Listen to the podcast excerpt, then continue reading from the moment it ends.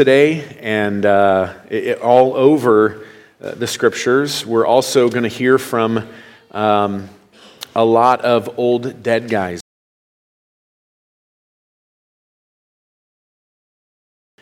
A good thing.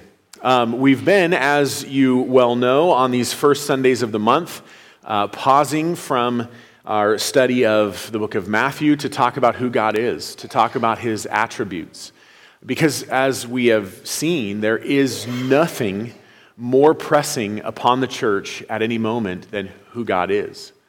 Because um, to worship Him for anything that He is not is, at very best, idolatry. Um, it's long been said that uh, in the beginning, God created man in His image, and ever since the fall, we have been returning the favor.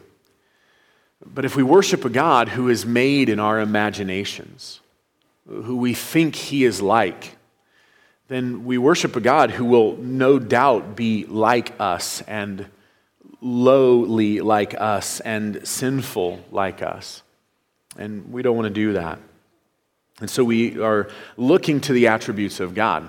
And as we come to our ninth attribute in this, uh, this study, we find ourselves at an attribute that is simultaneously maybe one of the most encouraging, or ought to be one of the most encouraging attributes, and simultaneously probably the single most offensive attribute of God to our sinful selves.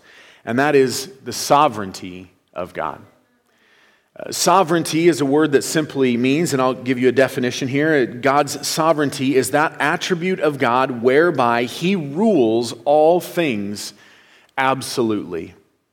And when things go our way, when they're how we want them to be, when we like our circumstances, it's easy to imagine that God is sovereign.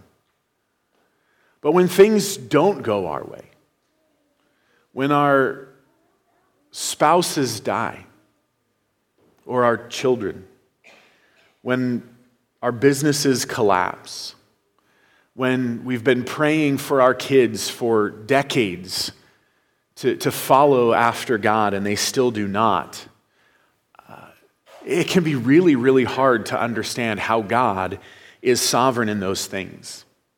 But we come to sovereignty today because of the attributes that we've seen in the past. It is the, the natural outworking of two of the attributes that we have looked at recently, and that is God's omniscience if you remember, omniscience is the fact that God knows everything, past, present, and future. And if you were here as we talked about God's uh, omniscience, you may have been amazed with me that God does not only know the, the real past and present and future, He knows all possible pasts and all possible futures.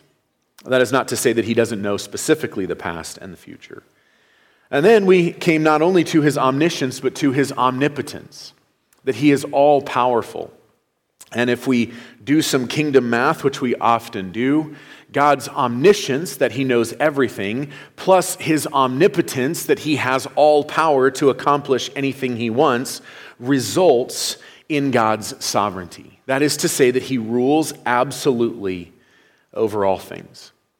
While there may be some attributes of God that are equally as important, um, there is none more important. We've said that his holiness is his prime attribute, that is, in all of his attributes, he is holy. He never sins. He never does what's wrong, not in his sovereignty, not in his justice, not in his mercy, and not in his wrath, which is one we will come to as well, another difficult one. But though it is so important, there probably is no doctrine more offensive to our sinful minds. And as such, there is no, more, no doctrine more fearful for a preacher to preach than that of the sovereignty of God because it tells us that we are not in control of anything. Not just we're not in control of some things. The reality is that we're not in control of anything. And God is absolutely in control of everything, and we want control. We want to control our circumstances, our outcomes, our destinies, our families. But the reality is, you know what we actually love? We don't actually love control because that belongs to God. What we love is the illusion of control. We love to delude ourselves that we control things that only God can control. And so I'm going to return uh, to our definition of sovereignty. Let me give you that one more time. Definition of sovereignty is that attribute of God whereby he rules all things absolutely. Uh, A.W. Pink, if you don't know Arthur Pink, you should. He wrote a great little book on the attributes of God. I'm going to quote him a lot today. Uh, A.W. Pink said that God's sovereignty means, here's the quote, that God is God in fact and not just in name. That God is God in fact and not just in name. And the importance of this doctrine is inestimable.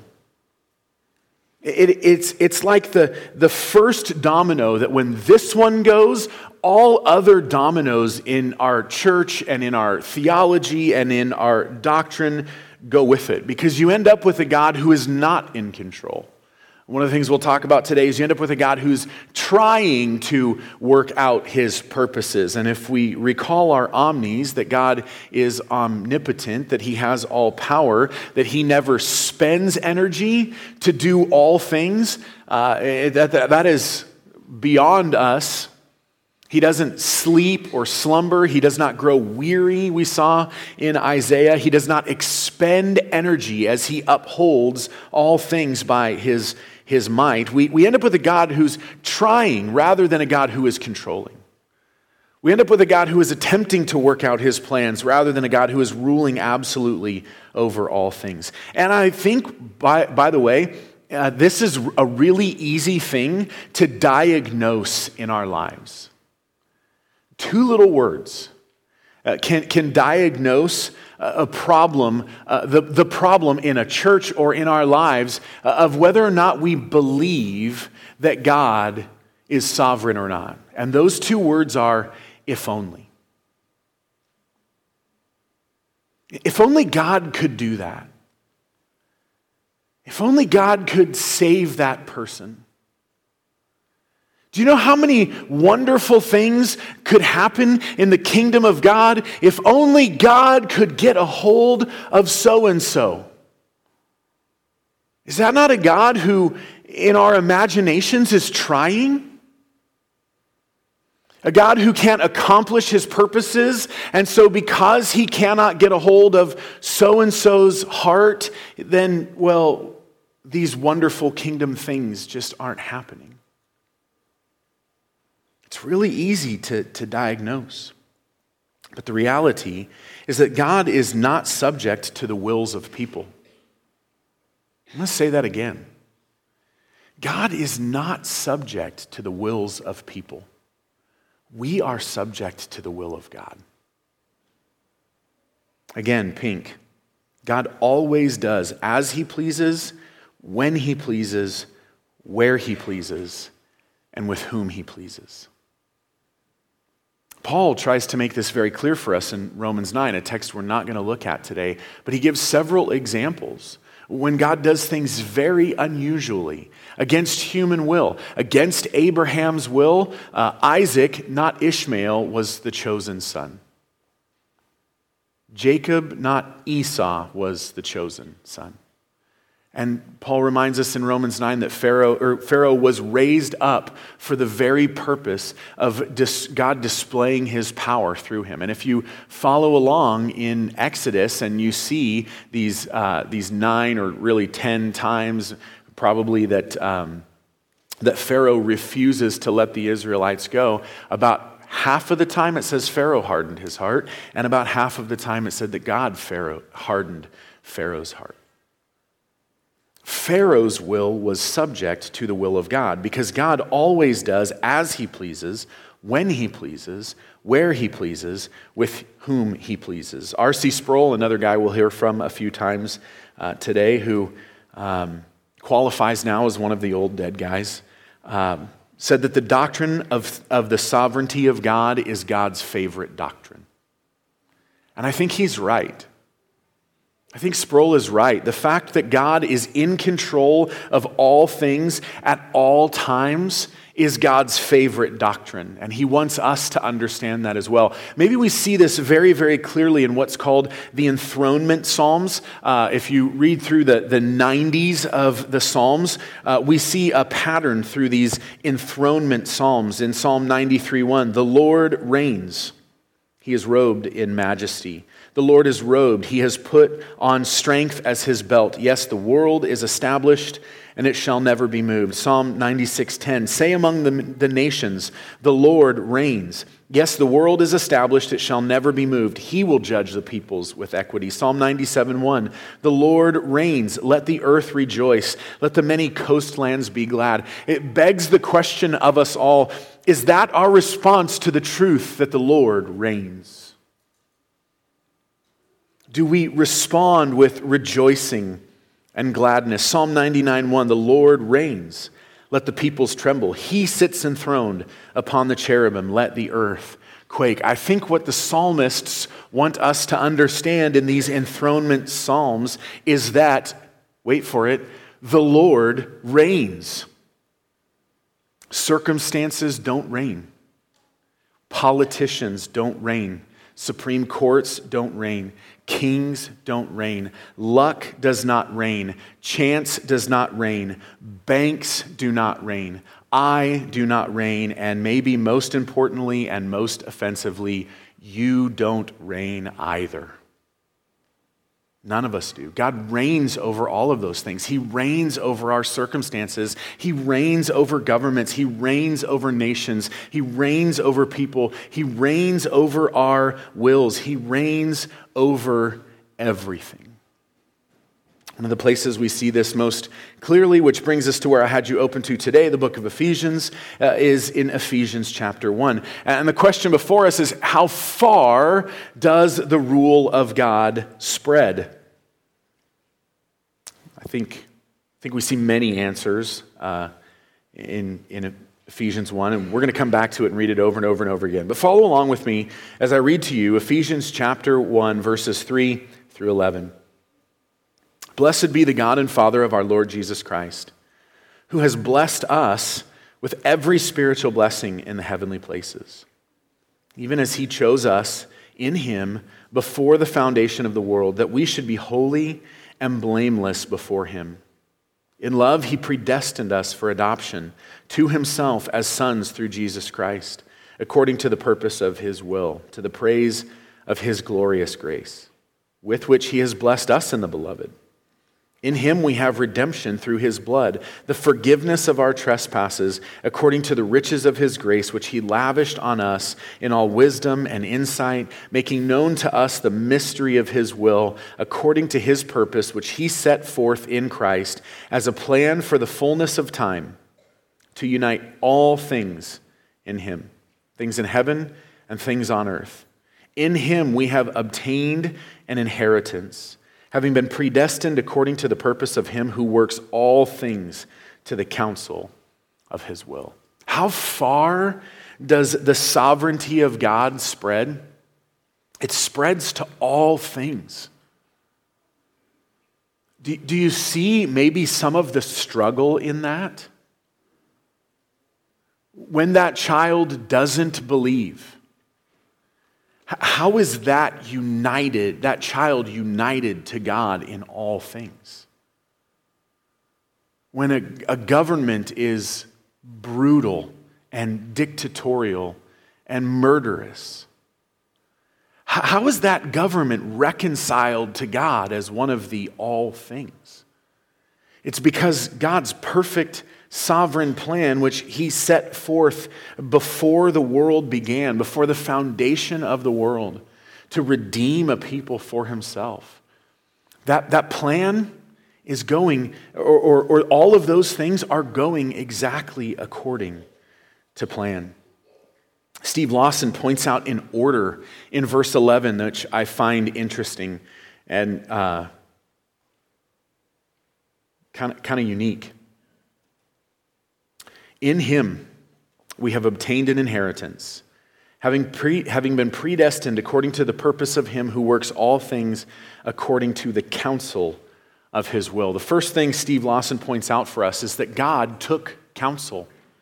At some point in eternity past, God took counsel within the Trinity to, hatch a plan. I think one of the most amazing and unlikely places we see this, you don't have to turn there, is in Paul's uh, greeting in Titus. As he writes to Titus, he says, Paul, a servant of God and an apostle of Jesus Christ, for the sake of the faith of God's elect and their knowledge of the truth which accords with godliness in the hope of eternal life. Now, he's about to tell us something about eternal life. What follows, the, the which that follows, is a relative pronoun referring back to eternal life. In the hope of eternal life, which God, who never lies, promised before the ages began. That means God promised eternal life before time before the ages began, before the world was created, before any matter and energy existed, before God created out of nothing, He made a promise within the Trinity to redeem a people, to offer eternal life. And so, first, God within Himself took counsel. Second, as a result of that counsel, he set forth a purpose. In him we have obtained an inheritance, having been predestined according to the purpose of him who works all things according to the counsel of his will. And so, first, God takes counsel, and second, he declares a purpose, and third, there is predestination, and that is that God made a plan to save. And I know that we don't all understand that word the same, and that's my, my goal today is not really to, uh, to, to give a definition of that. But we do see in him we have obtained an inheritance, having been predestined according to the purpose of him who works all things according to the counsel of his will. And so if we go backwards, we see that God took counsel, he set forth a purpose, he predestined a people, and one day, though we have not obtained it yet, we will receive in full the inheritance. And when did he do all of this? Let's go back to verse 4 even as he chose us in him before the foundation of the world. Before Genesis 1 1, God did all of these things. Now, I've made it clear that uh, my goal is not to try and uh, define the idea of predestination for us, but we've already been confronted with it. So I'll recount a story to you. And that was when I first went off to Bible college. Uh, you know, I had very, very low views of the sovereignty of God. And one of the things that studying God's word will do is force you to have uh, higher and higher and higher views of God, and particularly his sovereignty and his power and his might and his control. And so um, I was struggling with this idea of what does it mean that God chose people? What does it mean that God predestined people? And we are going to come back to that idea briefly, but, um, but I was really, really struggling, as all of us do. And I'm looking at my Bible and I'm seeing these verses like Ephesians 1, and I don't really know what to do with this stuff. And so um, I had lunch one day with. Um, uh, a guy named professor at the school named Dave Needham, and um, sat down with Dave and I said, uh, Hey, what do you think of predestination? And, and he, uh, he did not take the bait. I, I don't know that it was actually bait, it was a genuine question, but I, I'm not sure there could have been any answer he gave that I would have liked. And so he didn't answer immediately. Eventually, he looked up at me and he said, You know, Logan, the word is in your Bible. I suppose you better figure out what it means. And I was like, well, that was not helpful. But you know what it was? Because these words, like chosen and predestined, they're in our Bibles. And so we had better figure out what they mean. But uh, what I want to do today is I want to look at three domains of God's sovereignty three domains of God's sovereignty. we're going to start out very broad and we're going to move in, we're going to zoom in closer and closer on ourselves with each one. The first domain of God's sovereignty is creation. The first domain of God's sovereignty is creation. Psalm 33, verses 6 through 9. By the word of the Lord the heavens were made, and by the breath of his mouth all their host. He gathers the waters of the sea as a heap, he puts the deeps in a storehouse. Let all the earth fear the Lord. Let all the inhabitants of the world stand in awe of him. For he spoke, and it came to be. He commanded, and it stood firm. He created all things, uh, Psalm 33 tells us, as a display of his glory.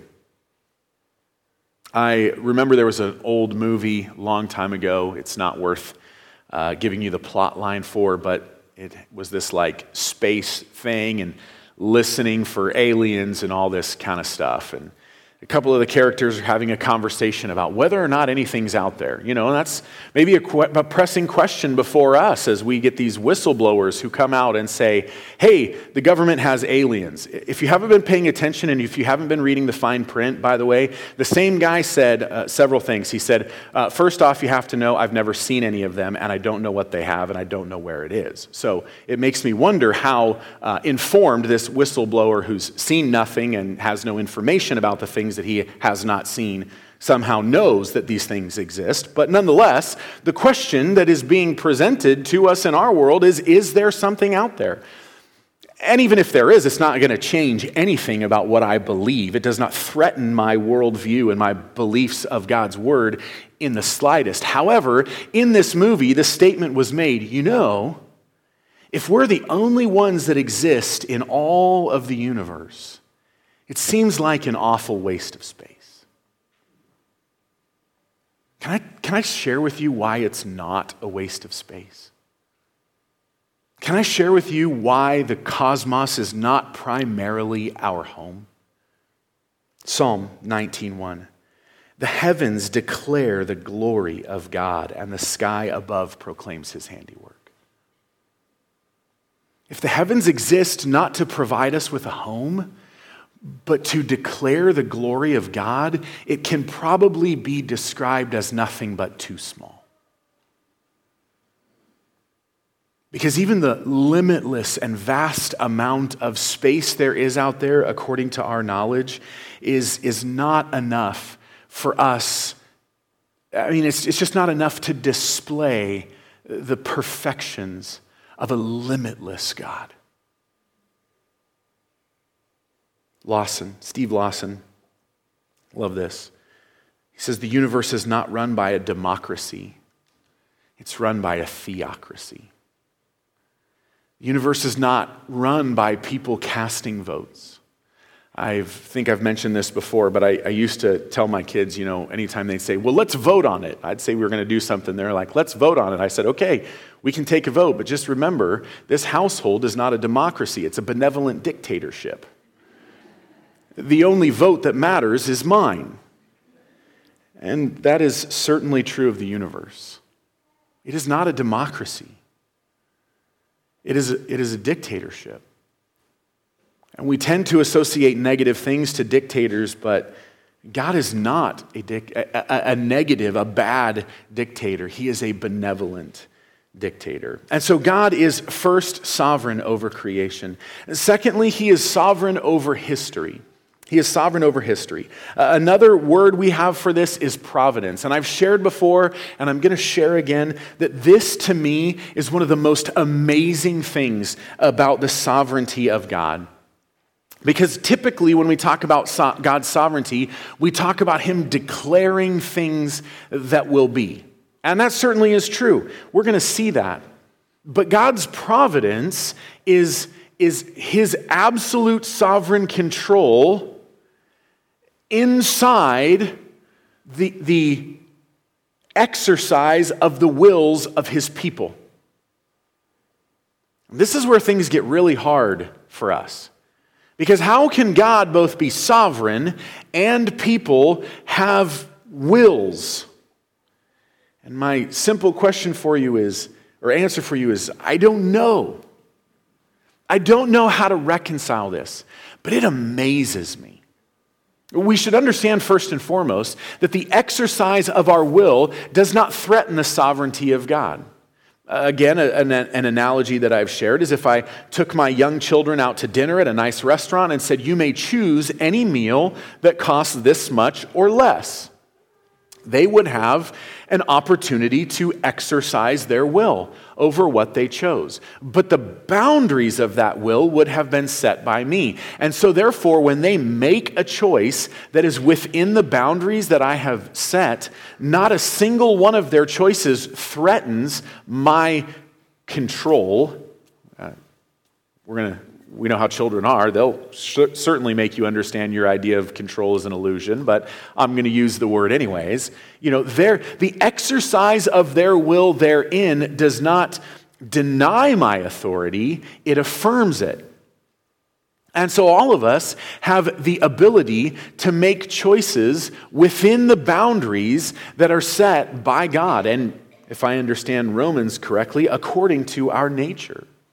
And so uh, we have to understand that the exercise of our will never threatens God's sovereignty, it never threatens God's control. But one of the things we see, and we see this very clearly as I've already spoken of Pharaoh, is that even in the willful choices of Pharaoh, Pharaoh is accomplishing God's plan. And so God's control is not just his control of decree when he says, This is how things are going to be, and you have no choice but to do them. It is in every single choice you have ever made in your entire life. The sovereign, providential plan of God is being accomplished perfectly. God raised Pharaoh up for this purpose that he might show his might. Psalm 33, we're continuing in Psalm 33. Let's just look at the following verse, the next couple of verses that we've, uh, after what we've already read. The Lord brings the counsel of the nations to nothing. He frustrates the plans of the people. So we can make plans, and governments can make plans, and God brings them to nothing and he frustrates the peoples. However, in great contrast to that, verse 11, the counsel of the Lord stands forever, the plans of his heart to all generations. God directs all of the participants in his story, in history. John Calvin said that the universe is a theater for the glory of God to be on display. The universe is a theater for the glory of God to be on display. And I love the way Steve Lawson said this. He said, Providence is the hand of God in the glove of human circumstances. Providence is the hand of God in the glove of human circumstances, God carrying it out. Isaiah 46, verses 8 through 11. Remember this and stand firm. Recall it to mind, you transgressors. Now, I don't know about you, but when I read Isaiah 46, verse 8, it feels like Isaiah is winding up to punch me in the mouth. Remember this and stand firm. Recall it to mind, you transgressors. Remember the former things of old. For I am God, and there is no other. I am God and there is none like me, declaring the end from the beginning. Notice the order there. He declared the end at the beginning. He declared the way things would come to an end from the very beginning of all things. See, unlike this idea that we have sometimes of a, a, God playing this cosmic game of chess, trying to work out his plans, and, you know, he makes his opening move, and then, you know, Satan counters, and there's the fall, and Adam and Eve eat, and God's like, okay, well, my plans are about to change. And remember Titus? God promised salvation before the foundation of the world. See, the cross was never plan B. The cross has always been plan A. He declared the end from the beginning and from ancient times, declaring things not yet done, saying, My counsel shall stand. There's that word again. And I will accomplish all my purpose.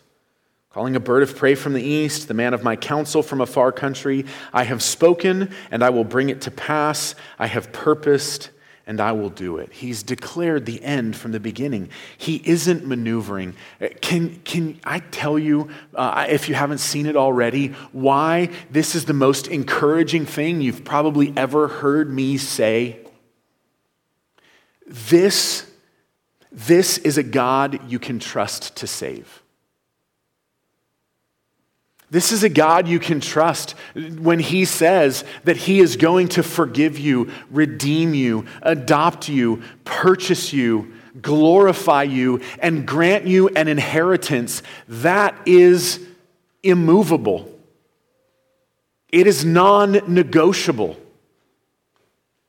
This is so important for us.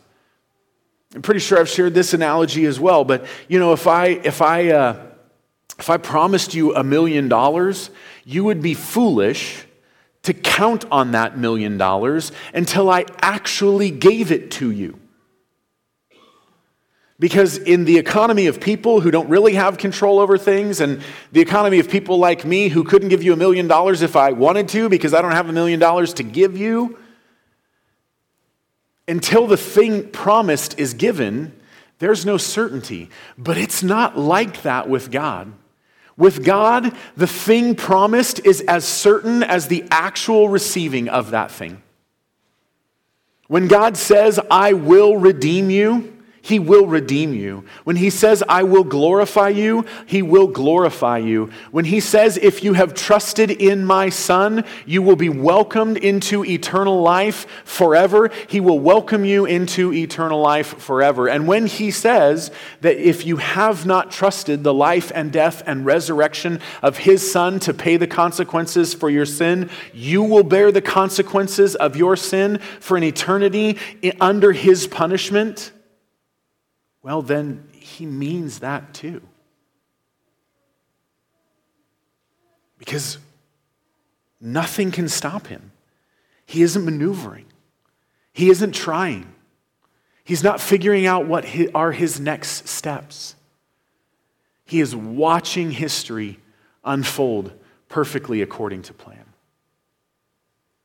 It looks messy from our perspective. That same guy I had lunch with, Dave Needham, in uh, prophets class talking about these very verses, not these exact verses, but you know, we're looking at some of the prophets. He, he said this, made this great analogy, and at the time, Jennifer and I had this tapestry hung on our wall at home. He said, You ever, you ever see the back of a tapestry? There's loose strands going everywhere, and you have no idea what the front of the tapestry looks like. And if you just look at the back, you might think, What a mess. You know, a kindergartner wove that thing. Well, this side of heaven, we're on the back side of the tapestry. We see strands going from here to there that we can't make sense of, and connections that seem to, to be meaningless. And we're looking at this chaotic picture and we're going, man, what, what is God doing here? But someday, for those of us who have trusted Christ, we'll get to be on the other side of that tapestry. And I imagine when we see what God is weaving throughout our lives, uh, throughout history, we'll be amazed will probably be absolutely amazed. It's, it's no wonder that the, the saints in Revelation who seem to have an awareness of the things of earth are not saddened by it because they get to see what God is weaving throughout history. And so God is sovereign over creation, He is sovereign over history. And thirdly, and maybe most fearfully, God is sovereign over salvation. We are going to have to deal with that in this passage today. And we could look at uh, Romans chapter 9, but that's a huge passage to deal with. I just want us to see one very small thing here in Ephesians, but it's one very big thing. Um, because as many of you know, the Greek language does not work like English, and there's things it does that we can't do, and I try not to make too much of that unless there's something to actually be seen here, but there is something to actually be seen here. So start with me again at Ephesians chapter 1 verse 3. Blessed be the God and Father of our Lord Jesus Christ, who has blessed us in Christ with every spiritual blessing in the heavenly places, even as he chose us in him before the foundation of the world, in order that we should be holy and blameless before Him. In love, he predestined us for adoption to himself as sons through Jesus Christ according to the purpose of will of his will to the praise of his glorious grace. Uh, I read the whole passage, but what I really want to zoom in on is the word chose in verse 4. It says even as he chose us in him. We're going to have to understand a little bit about English. Uh, and then we can understand a little bit about Greek. But English has active and passive verbs. Uh, an active verb is where the subject of the sentence does the action. A passive verb is where the subject of the sentence receives the action. So if I were to say something like, Logan hit Dan, Logan's the subject, Dan is the direct object, and, and the subject, Logan, did the hitting. But if I wanted to keep myself as the subject, but reverse the nature of the action, I wouldn't use an active verb, I would use a passive verb. I would say Logan was hit by Dan.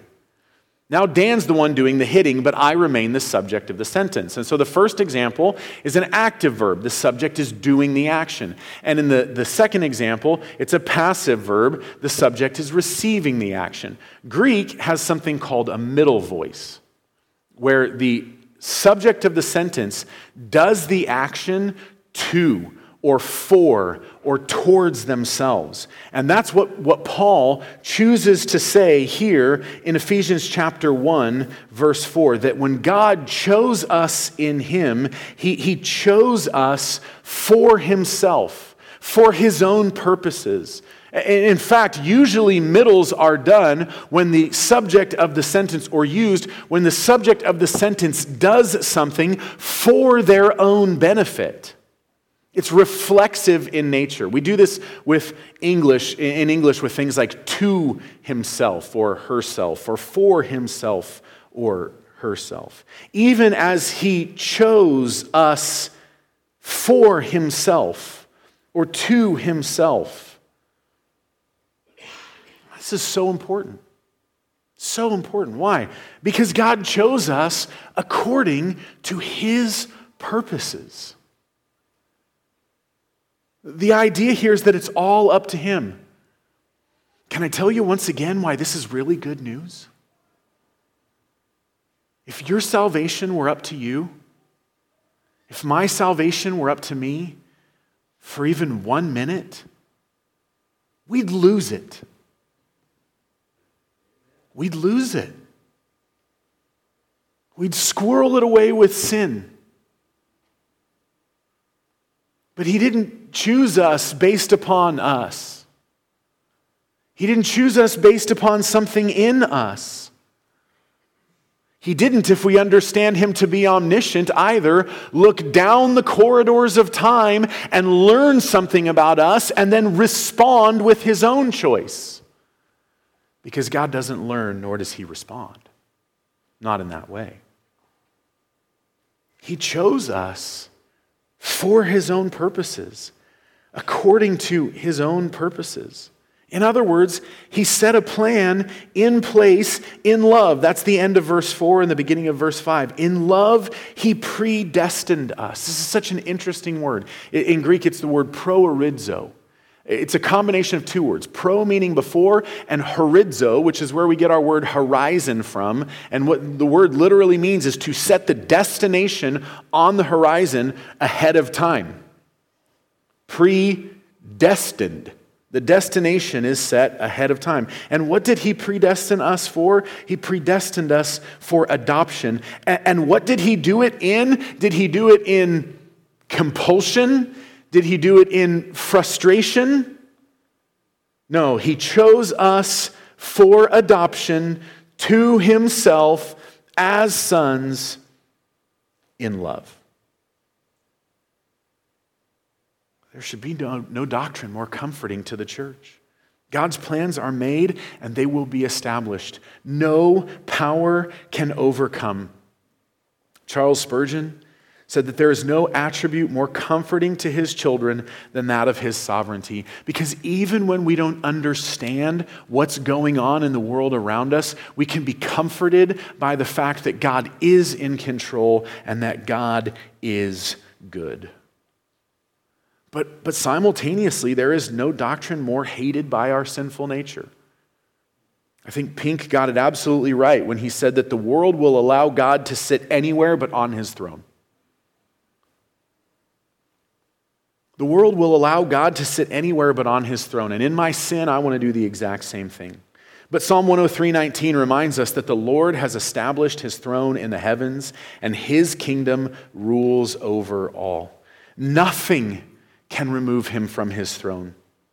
Beloved, if that doesn't give you security, there is nothing that will. He is sovereign and he is good. Let me close with Romans chapter 8, verses 8, uh, 31 through 39. What shall we say to these things? If God is for us, who can be against us?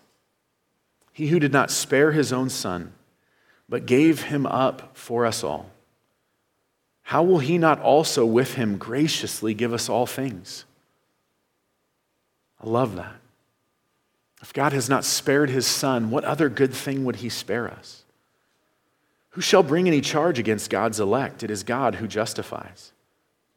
Who is to condemn? Christ Jesus is the one who died. More than that, who was raised, who is at the right hand of God, who indeed is interceding for us. Who shall separate us from the love of Christ? Shall tribulation or distress or persecution or famine or nakedness or danger or sword? As it is written, for your sake, we are being killed all the day long. We are regarded as sheep to be slaughtered. No, in all these things, we are more than conquerors through him who loved us.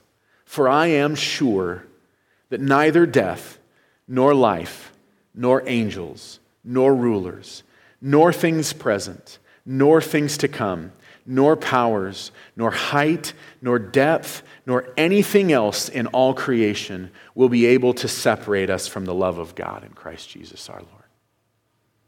How can Paul write with such surety? Because he was certain of the sovereign control of God. Heavenly Father, may we be certain of your sovereign control when we understand and when we don't when we don't understand how you are still providentially and sovereignly in control, even through the willful and sinful actions of people. When things don't go our way, when we're weary, and whatever other circumstances may come along in our lives, Lord. May we constantly remind ourselves that you are in control and that you are good. That nothing can separate us from your love because before the foundation of the world, you took counsel in yourself and you set forth a plan to unite all things to yourself. And you promised to yourself that you would redeem a people and offer them eternal life.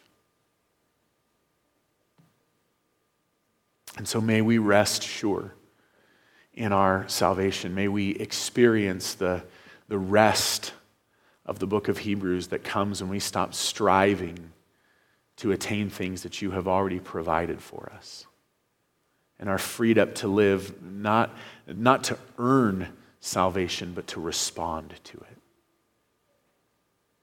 And may our response be pleasing to you. And we ask it in Jesus' name. Amen. We're going to move now to uh, a time of communion together.